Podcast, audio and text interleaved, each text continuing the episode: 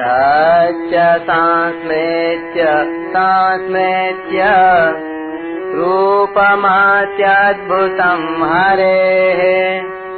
विस्मयो मे महान् राजन्। हृष्यामि च पुनः पुनः।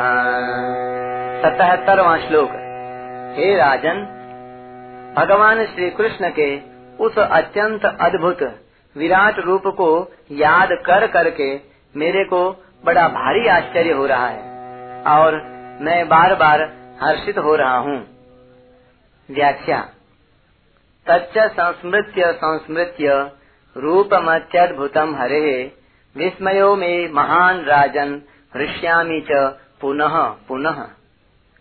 संजय ने पीछे के श्लोक में भगवान श्री कृष्ण और अर्जुन के संवाद को तो अद्भुत बताया।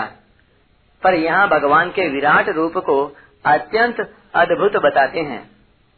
इसका तात्पर्य है कि संवाद को तो अब भी पढ़ सकते हैं, उस पर विचार कर सकते हैं, पर उस विराट रूप के दर्शन अब नहीं हो सकते।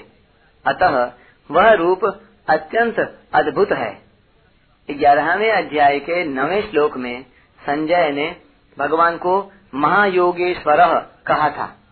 यहाँ विस्मयों में महान पदों से कहते हैं कि ऐसे महायोगेश्वर भगवान के रूप को याद करने से महान विस्मय होगा ही। दूसरी बात, अर्जुन को तो भगवान ने कृपा से द्रवित होकर विश्व रूप दिखाया, पर मेरे को तो व्यास जी की कृपा से देखने को मिल गया। यद्यपि भगवान ने रामावतार में कौशल्या अम्बा को विराट रूप दिखाया, और कृष्णावतार में यशोदा मैया को तथा कौरव सभा में दुर्योधन आदि को विराट रूप दिखाया। तथापि वह रूप ऐसा अद्भुत नहीं था कि जिसकी दाढ़ों में बड़े बड़े योद्धा लोग फंसे हुए हैं और दोनों सेनाओं का महान संहार हो रहा है।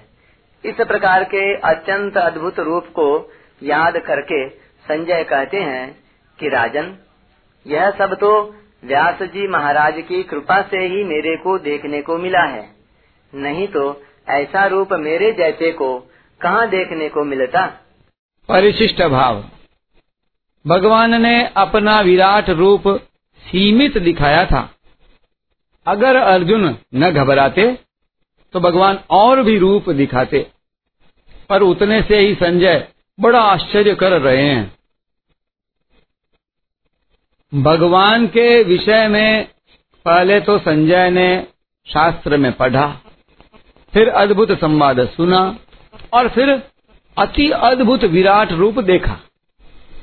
तात्पर्य है कि शास्त्र की अपेक्षा श्री कृष्णार्जुन संवाद अद्भुत था और संवाद की अपेक्षा भी विराट रूप अद्भुत था। इसलिए संजय ने संवाद को अद्भुत कहा। संवाद मीम अद्भुतम और विराट रूप को अत्यंत अद्भुत कहा। रूप मत्यद्भुतम